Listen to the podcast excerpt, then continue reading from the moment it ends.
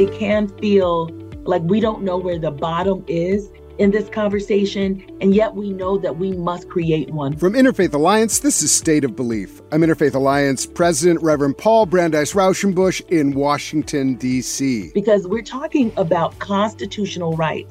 We're talking about human rights, and we do not want to go to the place where people had to get permission to read certain things or where there were entire groups that were sort of forced into a compulsory illiteracy. This weekend marks the start of Banned Books Week, which is such an unbelievable concept for a country that is so proud of its tradition of freedom. We've lined up a couple of amazing guests to really look at where the situation stands today with these growing attacks on free expression and inclusive education. So, in the next hour, I will be talking with Tracie Hall, Executive Director of the American Library Association, which does so much important work promoting the right to read and to the free expression of ideas in our nation's libraries. And I'll also be talking with Sabrina Baêta, who is program consultant at PEN America's Freedom to Read program. On Wednesday, October 18th, we are going to be doing a very special briefing about banned books and censorship. Our honorary host in this is Congressman Jamie Raskin. This will be at Capitol Hill, and we're going to be talking about the dangers that book bans pose to our communities and how people of faith and diverse beliefs can fight back. Tracie D. Hall, Executive Director of the American Library Association, who you will hear from today, will be there. We're also going to be here from the Executive Director of the Sikh Coalition and many others who are really on the front lines of this fight please go to interfaithalliance.org to sign up. You can live stream this, and we want to make sure that as many people as possible know about it and as many people as possible get activated about this crucial issue of our time. We are growing State of Belief, building on our 17 year history by partnering with Religion News Service. And as part of the RNS family of podcasts, there's a next generation of State of Belief podcasts I want to make sure you're subscribed to. Please visit stateofbelief.com slash new podcast. It would really help to have you subscribe and to tell people you're close to about the conversations you are hearing. State of Belief is made possible in great part by the generous support of our listeners. If you've made a donation, thank you for helping get these conversations heard by more people who need them. If you haven't pitched in yet, information on how you can help keep this show on the air is available at stateofbelief.com. And you can find out more about the work of Interfaith Alliance and join us in that work at interfaithalliance.org. And now to my first guest. Tracie D. Hall has led the American Library Association since 2020. With a background ranging from hands on librarian to work at the Joyce Foundation and the City of Chicago, Tracie's background also includes serving as assistant dean at Dominican University, all of which is to say she has seen the power of words, of literacy, of books from many angles and also sees the threat of banned books and banned beliefs as well. I am really thrilled to have you with us today, Tracie. Thank you so much for joining us. Thank you for having me. So, do we say happy banned books week i don't even know like is there a what is the is it a lament is it what are we doing this week when we talk about banned books which just I have to say, it feels crazy to me that there is a week for banned books, but there is, and that's where we are. So, talk to me what you're feeling as someone who is at the center of this. What's your feeling, and what is the message you want to make sure our listeners hear today? Yes, well, I agree with you, right? It's hard to find the words uh, to say about uh, where we are right now um, in this moment where um, censorship attempts against books now eclipse that um, that occurred during the era, the, the McCarthy era, um, named right. for uh, Senator Joseph McCarthy, who um, during uh, you know his time leading the Committee on Un-American Activities, uh, responsible was responsible for the burning and banning of over thirty thousand books. You know, the fact that we are now in a place where um, the number of attempts to ban books is just rising exponentially month after month after month. It feels it feels odd. It feels like we're going backwards, but it is a time for us to lift up um, reading, to lift up literature, and uh, to celebrate the reading of banned books as um, really a show of our freedom and the fact that we all have the constitutional right uh, to read. So it is hard to put into words what we're experiencing now or to even find the right verb um, to talk about it. But uh, it is something that we must do because we must exercise um, our First Amendment right of freedom of speech, uh, the right to read, and you know the right to convene, to worship, uh, etc. It's the reason yeah. why it's our person right. It's really important that we do focus on it because it's a concerted campaign and it's happening in local communities, especially given your role. I want to lift up librarians. I want to lift up libraries and librarians. Thank God for libraries. I mean, this is like one of the great building blocks of democracy. Libraries, librarians who bring information, all sorts of new perspectives on one bookshelf and are often places where people can congregate and all of this. And that they are under attack. Maybe you can just talk a little bit about that because that really boils my blood, I have to say. What's the reality of the experience of librarians right now? Paul, I want to thank you for your indignation. Honestly, um, your indignation that libraries and librarians and would be under attack, right? Because we are in an era where in the last year we've had 10 verified bomb threats against libraries across this country, school and public libraries. We are in an era and a time today where librarians, library workers, library trustees are losing their jobs and positions uh, because they are fighting for intellectual freedom, fighting for the right to read. So I, I, want everyone to stand up for libraries in the way that you just voiced there. Um, there's many, many, many uh, saying that if today we had to vote on the notion of the public library that it, it might be contested. And we're only 200 years out from the building program that led to uh, the advancement of public libraries because many in this country saw self education and the right to read as key to individual as well as national progress and productivity. And so to see us in a place where libraries of all things could be problematized is dangerous territory uh, because there is not a person out there, um, I believe, who doesn't have some kind of connection, whether they use the library every day or every week or every month.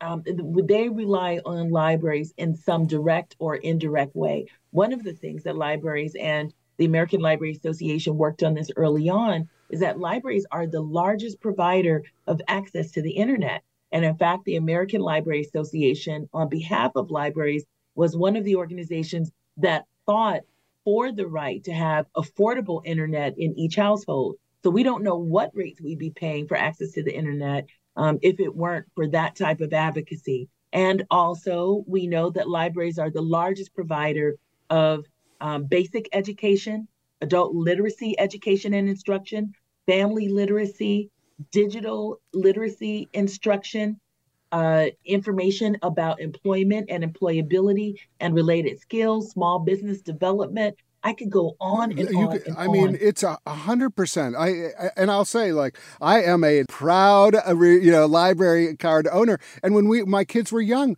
there was a great program to um, have, you know, reading hours and things like that. It was a great space, and that is everywhere. But you know, here we are, here we are, and I, you know, oh, you know, the fact that we are now back where like some people are looking towards McCarthyism as a guidebook. This is this is really crazy making people, and it's very, very dangerous. You know, I know the American Library Association has done so much on specific books that are being targeted a lot of people are, are looking towards the schools. And of course, you know, we need to be looking at schools, but also libraries.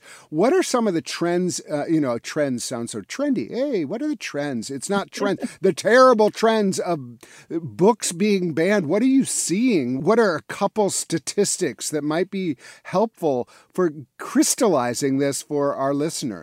Yeah, well, let's talk about where this is happening. Right now, almost 60% of book challenges are happening uh, in schools and are aimed at school libraries. Uh, the other 40% are happening in public libraries. Um, we're starting to see even um, some of these efforts happen in bookstores, right? Oh. So, um, you know, again, right now, libraries, school and public libraries are where book bans are happening. Often, what we're seeing too is a, a trend that we haven't quantified, but what we're seeing is that more and more of the challenges are being brought by individuals who have not read the book in mm. question. So we definitely see that um, some of these groups are being organized and radicalized um, by shadow entities um, that are uh, sometimes copying and pasting, sometimes maybe the only somewhat questionable or offensive passage in a book. Usually, many of these books are considered to be canonical or considered to be um, masterpieces in terms of literature. And what they're doing is looking for areas to sort of trouble the water and copying and pasting all of these passages, giving them to individuals and saying, Do you want your child reading this? Or do you, and in fact, taking these, um, taking some of these excerpts out of context. So, what we also know is that there is a growing disconnect between what people are censoring and whether or not they themselves found it offensive or um, think that it is worthy of question. Um, many people, too many, are being told what to do and where to do it. We yes. should be maybe leery of organizations that are uh, sometimes co opting um, words like liberty or other types of words in their title because what we know is is that we are not free um, when we are restricted from having access to information so um, a thousand know, percent. Yeah. This is like you know this is this is the a, a playbook, and you know you're you're what you're saying about like freedom to read is just so important. It's so like, and and I of course come at this with a faith perspective. There's recent statistics that many of the books that are being banned are specifically about the experiences of Jewish Americans, the experiences of Muslim Americans. There's a ban- there's a book out there about like the Dalai Lama that was banned, um, and and heaven forbid there should be anything about like the intersection of uh, an identity of a religious identity and perhaps an LGBT LGBTQ identity. All of these things are coming together. And unfortunately, we see a lot of the rationale is like protecting the children based on my Christian belief. And I'm just like, well, this is not the way to protect your children. First of all, the stories of other experiences are equal to yours. And right. and why why do you get to decide whose experience counts? I mean, it's just I feel as a Christian responsible for speaking up. Uh, don't use my faith to diminish the stories about other people's tradition. And we have to, as people of faith and various diverse beliefs, stand up for the ability of other people to have books about their belief. This is another area where freedom of belief and freedom of expression intersect they are not like discrete areas that can be kind of talked about in isolation. These are this is intersecting. Yeah, definitely. Well, I want to talk about some of the counter efforts, right, that are happening right now. You spoke about, um, you know, thinking about um, how sometimes the language of, you know, Christianity um, is being used to justify censorship, when in fact, one of the most censored books um, of all time has been the Holy Bible. And when we think about um, Judy Blume, the author Judy Blume, Are You There, God? It's Me, Margaret, you know, which we celebrated on the big, big screen. But one of the reasons why um, that book was banned was specifically because the protagonist is asking questions about religion um, and comparing and contrasting uh, uh, um, Christianity and Judaism. And that was seen as being problematic when, in fact, you know, that is essentially human, that we ask questions about our faith, we ask questions about belief. And when those things begin to be, that's problematized, it, it represents a slippery slope. So I just want to say no matter who you are, when you begin to justify or when we begin to allow the banning of some ideas, it's only a matter of time before that banning and that censorship comes from the ideas or the ideas that we hold dear, there's some great things that are happening in libraries and then I'll talk about what the American Library Association is doing. But right here in Chicago, where the American Library is based, the Chicago Public Library uh, created something called the Book Sanctuary, uh, building on uh, Chicago and a few other uh, cities across the country that are sanctuary cities when it comes to supporting and welcoming new immigrants, regardless of their uh, of their documentation status. And so, the Book Sanctuary um, gives a place um, for those banned books and provides electronic access um, to those banned books for people who are interested in reading them. And that has been also emulated at the Toronto Public Library. So when I was in at the Toronto Public Library, I saw things like the Holy Bible and the Torah alongside of um, Fahrenheit 451 and George Orwell's 1984 and The Bluest Eye by uh, uh, Toni Morrison. What the American Library Association is doing is saying that we can't let this go any further. So, um, two years ago, we became the first organization to create the national campaign, Unite Against Book Bans.org. Unite Against Book Bans.org, where people like you and me and our neighbors can sign up and say, We stand against censorship. And here are some activities we can take we can take part in in our neighborhoods, in our communities, in order to fight the banning and the censorship of books. You have personally had to have, you know, taken to this in in your own like well-being. I, how are you? Are you like I'm a praying person, so I'm I'm lifting you up. You know, you and so many people like you are. It's got to take its toll. You know, I worry a lot about the field because I see I see the ways in which it is breaking down even strong people, right? Um, when you sustain bomb threat after bomb threat, I just got a, a, a, message today from one of our large library systems saying that um, the entire staff was in engaging um, in in bomb threat drills, right? Because it's taking time away from what we're supposed to be doing every day, which is to provide uh, information access for all, right? That is our goal and that is our mission of libraries. I do come from a very strong faith tradition personally. Uh, and uh, and because of that, it allows me to sort of reflect on what is the risk and what is the reward of staying in this walk. And this walk for me right now, um, I go back to Representative John Lewis, who said that before he died, he said that he believed that access to the internet would be the civil rights issue of the 21st century. And he was so right. He was so right because so much now is uh, really relying on who's inside and who's left outside of the information loop. And we're also at a time where um, people are thinking not so much about protection, they're using the language of protection, but this is really, Paul, about control. And so again, I just want I, I just want to say that this is a time for deep reflection. And that is that is really the tradition in which I walk, um, in which I was taught to reflect, um, to pray, to meditate.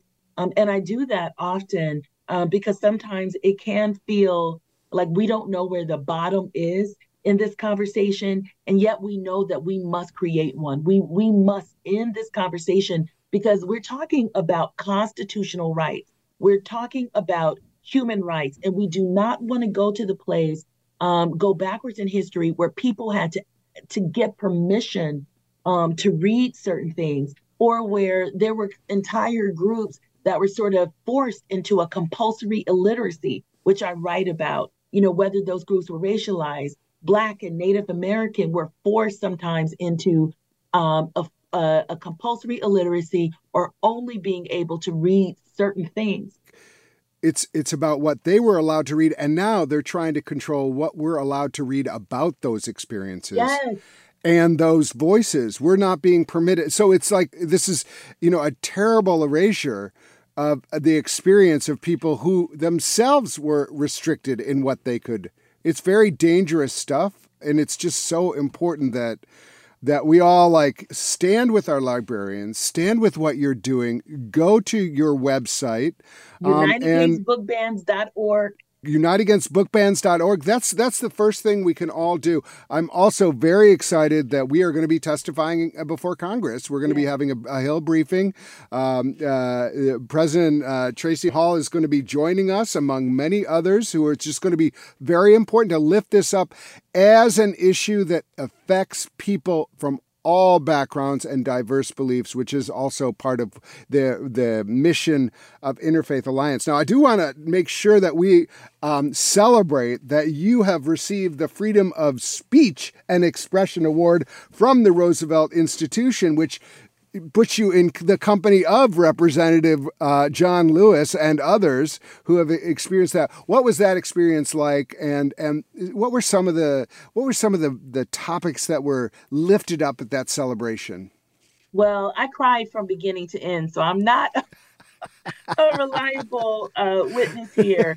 But um, the the Franklin Delano Roosevelt Institute every other year um, gives awards to either um, uh, people outside of the US, US, or people inside of the US who are fighting um, for some of the freedoms that um, Franklin Delano Roosevelt identified in his 1941 speech. And that is um, freedom of speech and expression, freedom from want, freedom from fear, and I think freedom of religion, of religion, of course. Yeah. And so you know, along with people like Bennie Thompson and Reverend Fluker and um, Nancy Pelosi um, and others, you know, I was able uh, to be, I think, just proxy for um, the hundreds of thousands of of people who are fighting for intellectual freedom, and certainly for the thousands of librarians and library trustees and library workers who are in in that fight. And it was amazing it was really a time if, if you ever needed to be reinforced or to feel like you should keep going that's what it was about for me. Um, and to see the audience i mean it was a standing room only audience. To see the audience of people who are on the same journey you know who are supportive it gave me a lot of it gave me a lot of of, of reinforcement and encouragement. Oh well congratulations and very very well deserved. And I, I like Barkan. to.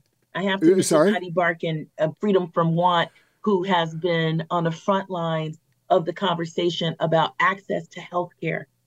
Mm, mm. Um, I like to ask everybody on this show um, what gives them hope. Uh, because this is uh, sometimes can feel like a scarce uh, commodity, um, but you know, I'll say you give me hope. But what gives you hope?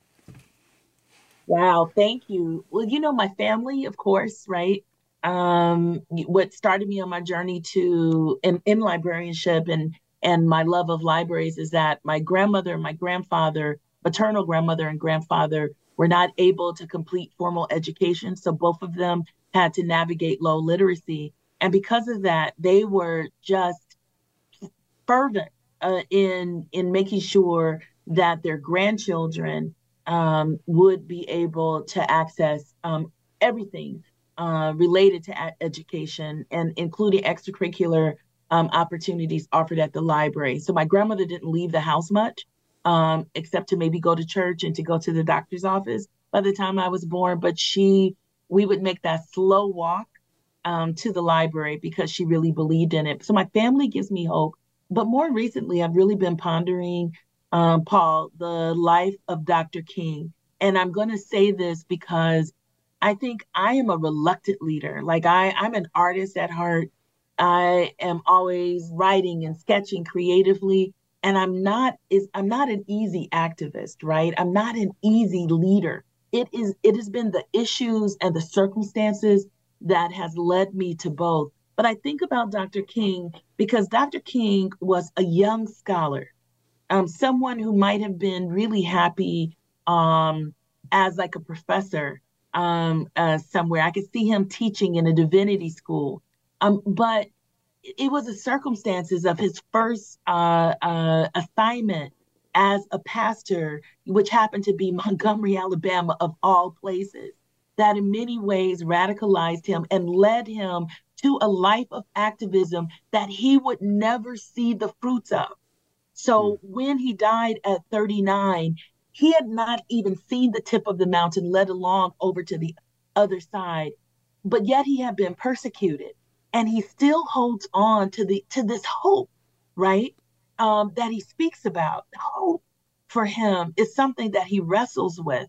And I feel like right now, when it comes to realizing our democracy, which we are still in the process of perfecting um, as a nation, we have to cling to hope the hope that the right to read will prevail, that libraries, as their guarantors, will prevail, that our collective faith in who we are as a people that that hope and and those aspirations will in fact be realized. And so i find myself i'm not certainly uh, likening myself to king i'm inspired by the fact that he was so transparent about both his hope and his despair and yet he continued to move forward so in times of reflection you know i think about dr king a lot mm. Thank you so much for that. And, you know, it was never easy for Dr. King. We elevate him and we say, oh, well, you know, King, you know, did this and that was, you know, right. great for him. Uh, and every step cr- created its own despair and hope and fragility and um, sense of vulnerability for him and his family. And, and it was, uh, you know taking those steps were were their own acts of faith. And i just i thank you for bringing up dr king uh, who, you know who's been so influential in so many of our lives uh, and also in yours. Tracie d. Hall is executive director at american library association Find out more about their Right to Read campaign and list of banned books online at www.ala.org and go to uniteagainstbookbans.org and find out what you can do in your own neighborhood, in your own life, to make sure that we push back this movement. Tracie Hall, it's been so great having you with us. Thank you so much for being on State of Belief. Thank you, Paul. We'll be back to continue our discussion of Banned Books Week with Sabrina Baêta of PEN America's Freedom to Read program. If you miss any part of today's program, you can hear full episodes of State of Belief anytime on our website at stateofbelief.com. And make sure you subscribe to the Next Generation podcast because the feed you're listening to today will be discontinued soon. Please go to stateofbelief.com slash new podcasts. That's stateofbelief.com slash new podcasts. You're listening to State of Belief, where religion and democracy meet.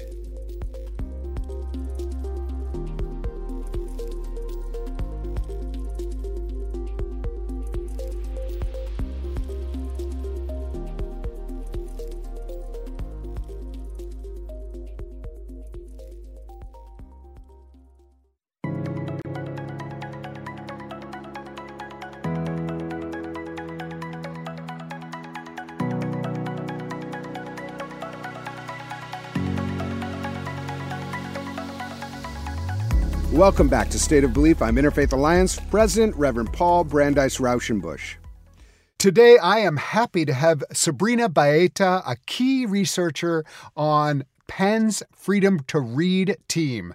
She's joining us during Banned Books Week 2023. Sabrina, welcome to State of Belief.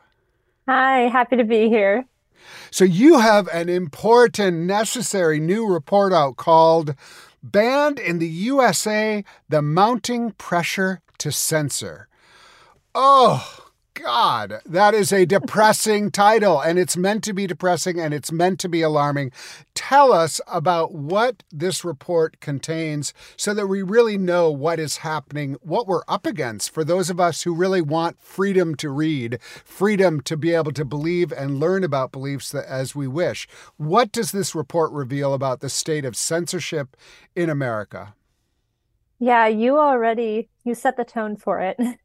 It is, and, and Banned Book Week is such a celebratory time, which is good that we are able to uplift and celebrate these works that have been censored. But at the same time, um, it's for awareness, right? It's to show that there's still a problem that exists, and that's really what this report is about.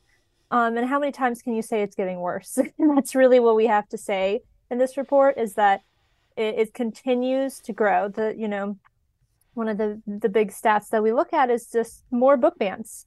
How many, you know, how many times can you say no? It's actually more books are getting pulled, more people are being affected, more students, more educators, more authors, more communities um, are being affected by this. Um, and that's really what this report is about, as well as shedding light on some of the reasons behind that. Do you have the statistics like how many b- books were banned last year? How many books were banned this year? Like what's the what what's the trajectory? Yeah, so we're looking at school book bans, K through 12 public education. Last year we had 2,532 this year, we're looking at 3,362 um, instances of books banned. That is a 33% increase um, looking at the 2022 2023 school year, which is obviously hugely concerning. This is a, a real uh, nightmare for those of us who are hoping that people can continue to learn and grow. Uh, that's the idea. Is like a democracy is built on the idea that we can t- can continue to learn, grow, learn about one another, learn about different experiences, different ways of approaching life, and learn how to do that together. That this is you know this is the opportunity of literature. This is the opportunity of books. And if you ban books, essentially you're you're stifling and suffocating democracy. What are you seeing as the specific kinds of books that are most likely to be banned in this moment? Yeah, so for us, we're looking at the top content that's being banned is violence and physical abuse, and that includes cases of sexual assault. So that's being used to um, having books of that content are being highly censored. But after that, books about with BIPOC characters about race and racism and LGBTQ plus characters and themes are the top books, um, content areas that are being attacked in these book bans. And it's important to note too, with we think a lot. It, it, the mar- the attack on marginalized communities is so pointed. We see that not only looking at the content area, but we see it on the challenge form. We see it on this micro, the very challenge form that first causes a book to be attacked, to this huge trend of marginalized groups being attacked through the content in these banned books. Um, it's important to keep in mind um, that this is happening across the country, yes, in places like Florida, but uh, it really is something that we've been able to witness across the country. And with it growing, that's the big fear is it's growing and it's growing successful in one area and it continues to expand out. Um, and when it does that, it does attack, like you mentioned, it's kind of molding materials towards one view, one way, and it's attacking what is considered difficult topics that are important topics for students to gain access to that develops critical thinking. I mean, you really hit upon it already with these different, you know, diverse viewpoints. That's what education is about, is presenting different ideas and letting students grapple with that. So when you're blocking and things like violence um, and stories of abuse, but then also health textbooks, also ones that deal with grief and death. When you're blocking these difficult concepts, um, you'll hear that uh, terminology used a lot, then you're not allowing students to grapple with the very important real issues around them. Right. So, you know, you, it sounds like eh, on first blush, oh, well, I don't want my kids learning about violence as if it's pro violence. These are not pro violence books. These are stories that tell the story that is the reality of many people that sexual violence does exist, that that violence does exist, and it and it if we don't if we stifle those stories, how are we going to get better at stopping violence of all kinds, including sexual violence. So the idea is protecting kids. I mean, am I do I have that right? Generally, it's done under the guise of we're trying to protect our children. That's what it always seems to me. And it's always like, well, okay, whose children? Uh, and you know what what are, what who who gets to decide?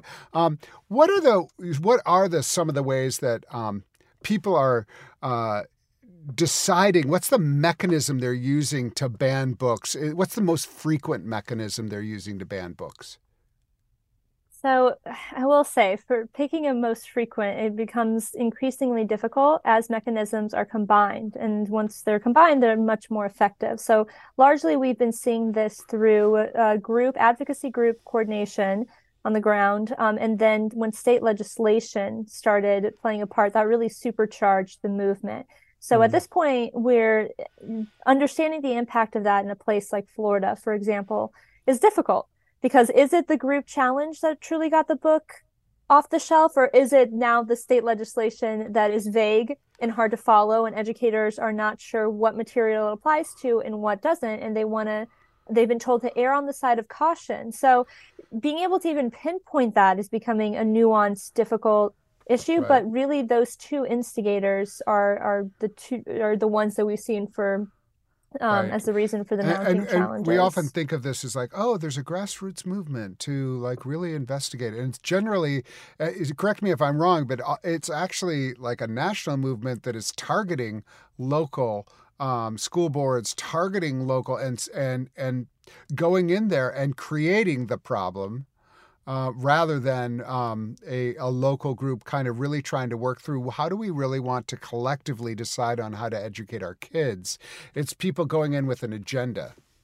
And I, yeah, and I think the, to your point, the idea of communities coming together and collectively deciding how they want to educate the students in that district, I think that's the key part that's missing from this because right. these are groups on the ground. Um, it, it, you could even say it's been grassroots, but it is a coordinated movement. We've seen shared tactics across states, um, across groups, and we see book review sites that are being used at, across the nation for um, book review sites that are created by these groups that are advocating mm. for the removal of materials, not mm. for keeping them. So yes, there are groups all over, but this has been really a vocal minority that has been pushing for this without true community input. And what's really important to remember is that there were already mechanisms in place for parents to be able to engage with schools and monitor the materials that their students were being were in curriculum or in school libraries. Those conversations have always been open conversations. Most places have always had a process for that. What this is, though, is purposely breaking down the process, flooding it with so many challenges that it really is intended to use that process, that system against itself, um, and to promote certain viewpoints into effect for one parent, you know, for one community member, for one group to now control every all of the materials that all of the students in the district have access to. It's absolutely that's absolutely right. Let's step back for just a second. We're we're in banned booked week. I I remember I wrote like I wrote a piece when I was at Huffington Post. I wrote a piece about like my my desire to ban books, my temptation to ban books, and there are books that I would really like. You know, you know, terrible things that are, you know, terrible racist book, terrible like mm. misogynist books, terrible like recruitment for terrorist organizations. Like I, I want to, I want to stop things too. We all have that impulse, and and yet there's a way, you know, for that that the idea of like squashing things. Um, one, it only serves to make them more interesting, uh, eh, but but it also like.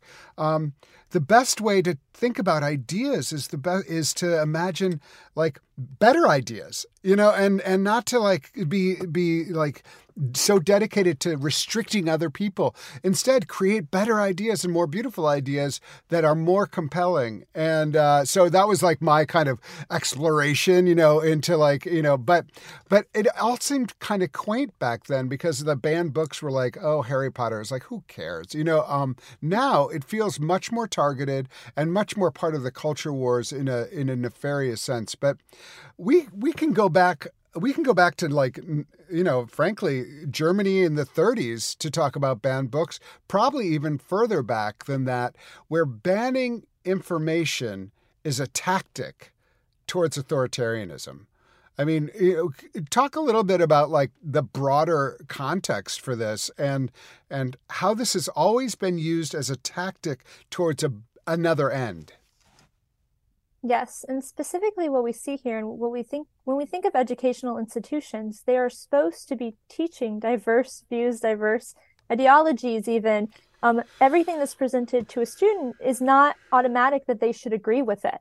So uh, it, they, it is about developing these critical thinking skills and allowing students the autonomy to think for themselves, form their own opinions, and then being taught how they can voice those opinions. But that right. that is a skill set in of itself. So even if there was this perfect viewpoint there is none right? And that's the point of being able to um, free expression of being able to engage with all of these different topics all of these different ideas. We are a pluralistic society. It, it's it should be like that. So um, school is an opportunity for students to be able to safely and with trained educators, librarians engage with different viewpoints that they can agree with, that can be affirming to them. You know, a lot of this is it's so important that students feel represented in the literature that they're reading, but also for them to engage with new topics, to grapple with that, to sit, ha- sit in the discomfort of it and either agree, disagree, maybe change their opinion over time but that's an important part of education in itself is not so that every student ends up leaving that institution with the same viewpoint. It's actually the opposite. It's all about the skill sets that they develop in engaging with those materials. What has proven successful in pushing back against these uh, book bans? Like, if we think about book bans, you know, there is a way to push back against this, and PEN America, I think, is is leading the way in that. What what are some successful th- means that you've seen? Yeah, community. I would say community, community, community, uh-huh. community, local communities. I think so much of what we're looking at in America, we're looking at the national trends, right? We really take it up to this highest level to be able to raise public awareness.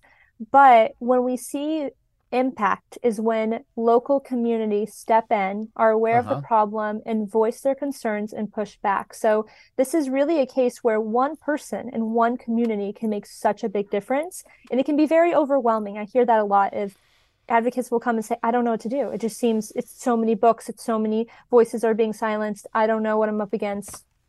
And we always tell them go get as small as possible. Go to your local school board meeting. Understand what's happening there. Go to your own students classroom and teachers. Understand if the, what they're facing what materials are being presented. Engage with that. Support that.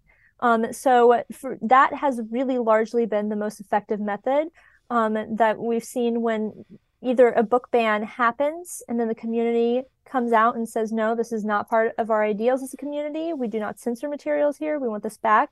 That has been the most effective way that a book gets back, but it can be proactive. I always say that as well. If you're part of a community and you're thinking, well, it's not going to come over here, for one, we've seen it everywhere in every type of community. I know there's this idea of what kind of you know which political leaning is this is going to happen um, what kind of community this might happen in but no we've seen it in every single type of community so get engaged um, be aware that's step one but then be proactive you can thank your librarians ahead of time for having lgbtq plus materials available for celebrating Jewish Heritage Month. Like you can already be putting in the commentary and making it clear for the people who are most vulnerable in this, which really are the students, the educators, the librarians, those people who are the front lines of this. Make your support vocal.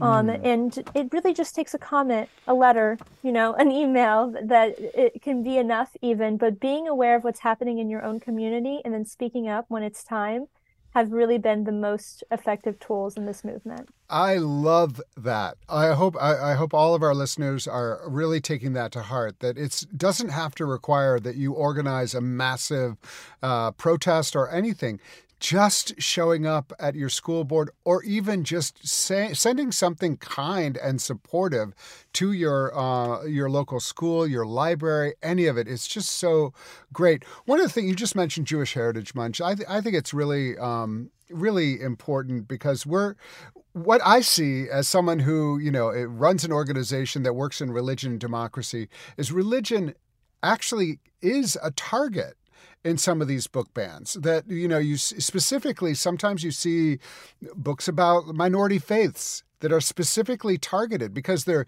you know i don't know because they're threatening that they're not you know that you know seeing someone perhaps in a hijab or someone with with a, a, a, clothing that's different or it's telling a different kind of story.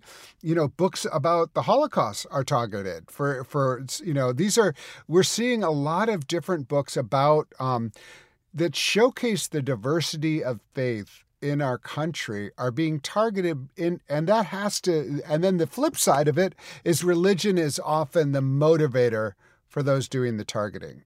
And so you know this is this is something I, as the president of Interfaith Alliance, and our listeners who are engaged people of faith, diverse faith traditions, we need to be aware of is that religion is often used as the rationale for a lot of this censorship. And we have we have a special obligation, those of us who are religious, and especially those of us who are from the Christian tradition, which is often the ones that are saying, well, you know, I want to make sure that, you know, they're not exposed to anything that's going to challenge their Christian faith.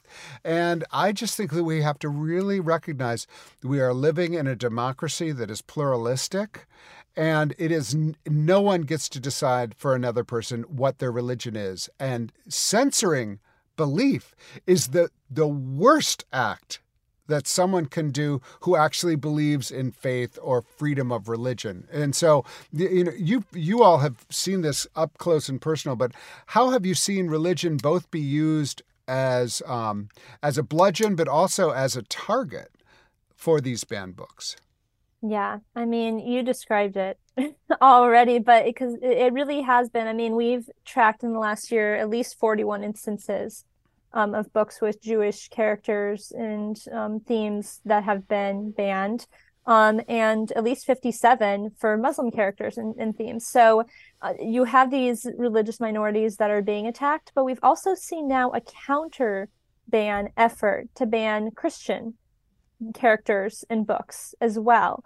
Um, and this is in an effort, uh, largely it's in an effort to show the hypocrisy of the bans, but it's not an effective way of fighting. Banning more books is not a way to stop banning books, right? No, it's like so, it's like if you think trolling is your best move on uh, on social media, think again. Like you know, it, that's not going to help anything.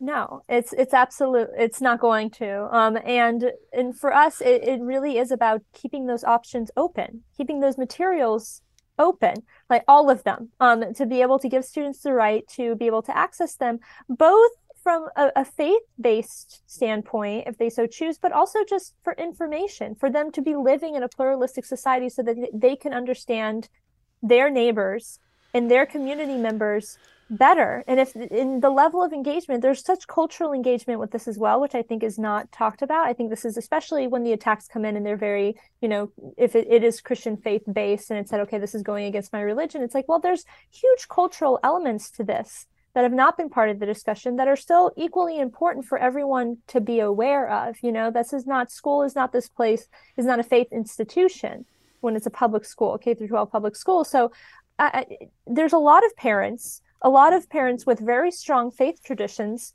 who want their students to be exposed to a wide variety of cultures and religions as well. And that viewpoint has not been talked about and is not being listened to right now.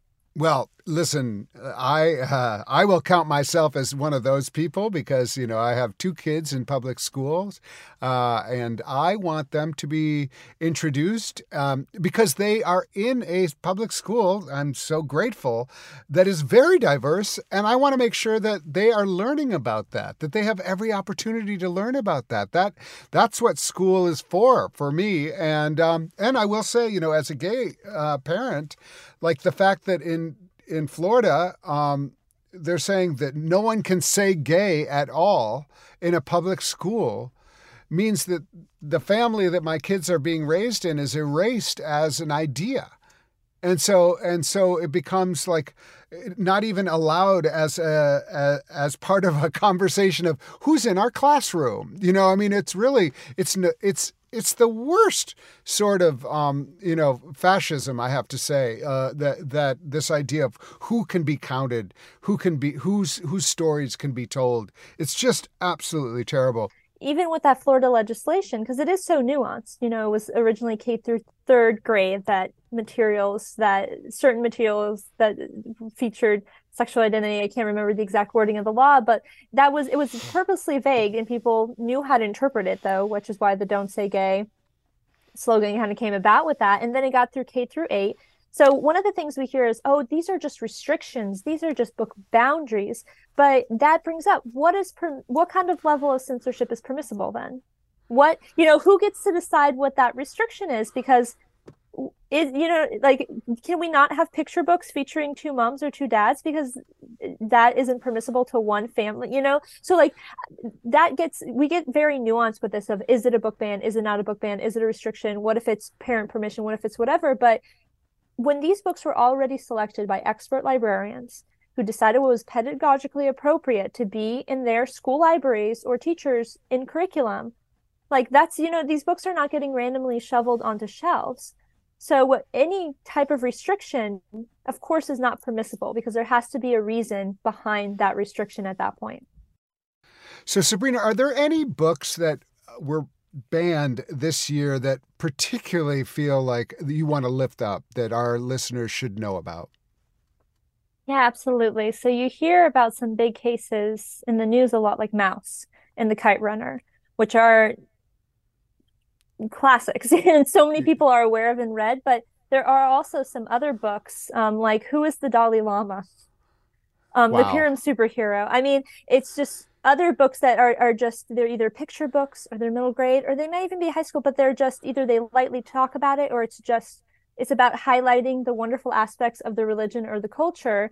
Um, and those a lot of times books will be, be banned and it'll be like okay it's banned because of the violence it's banned because of this you know difficult topic. But then something like the arabic quilt an immigrant story it becomes more obvious what the content is that's being banned. And those are the cases that we really need to uplift. And yes those big headliners are very important as well.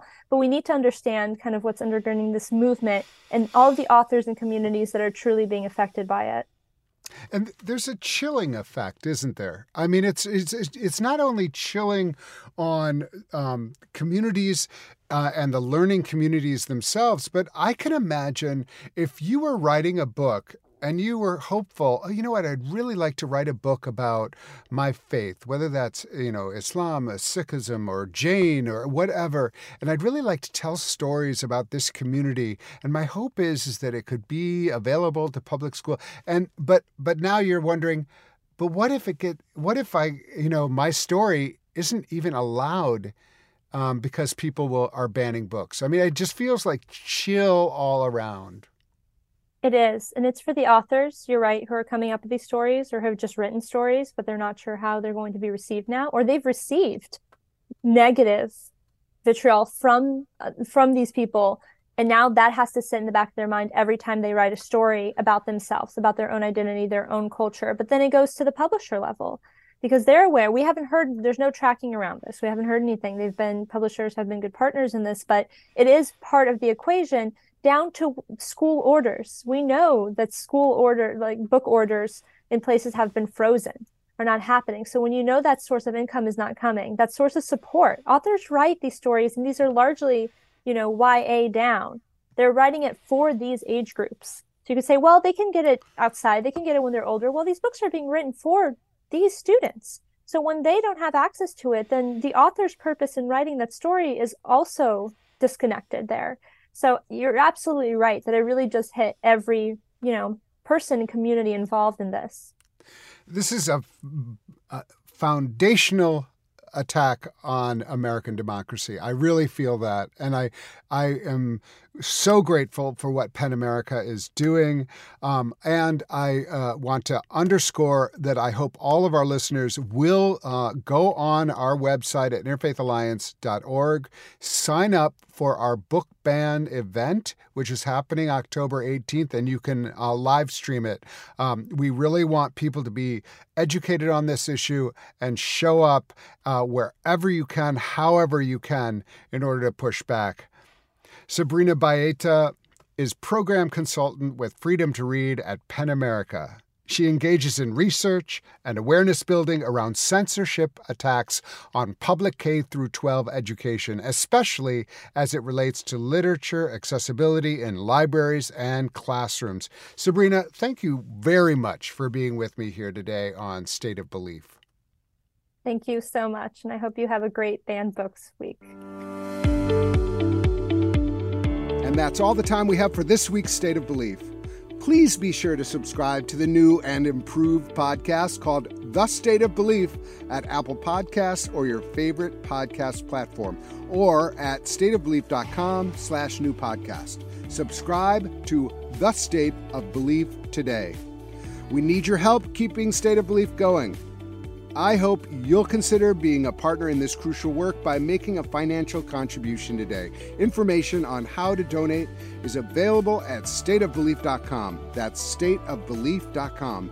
And you can also be part of making sure informative and encouraging voices like these are heard by sharing this program with your friends and family. Let's get more people listening and more people taking part, both on and off the air. And join the conversation. Follow us on Facebook and Instagram at State of Belief and share State of Belief with the people in your life. The views and opinions expressed on this program do not necessarily reflect those of Religion News Service or Religion News Foundation. State of Belief is produced by Ray Kirstein and is a production of Interfaith Alliance.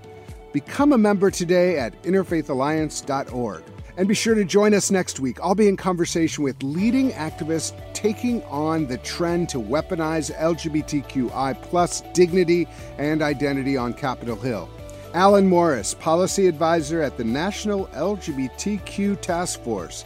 Keshet, Director of Community Mobilization John Cohen, and Darcy Hirsch, Senior Director of Policy and Advocacy at Interfaith Alliance. I can't wait. Until then, I'm Paul Raushenbush on State of Belief where religion and democracy meet.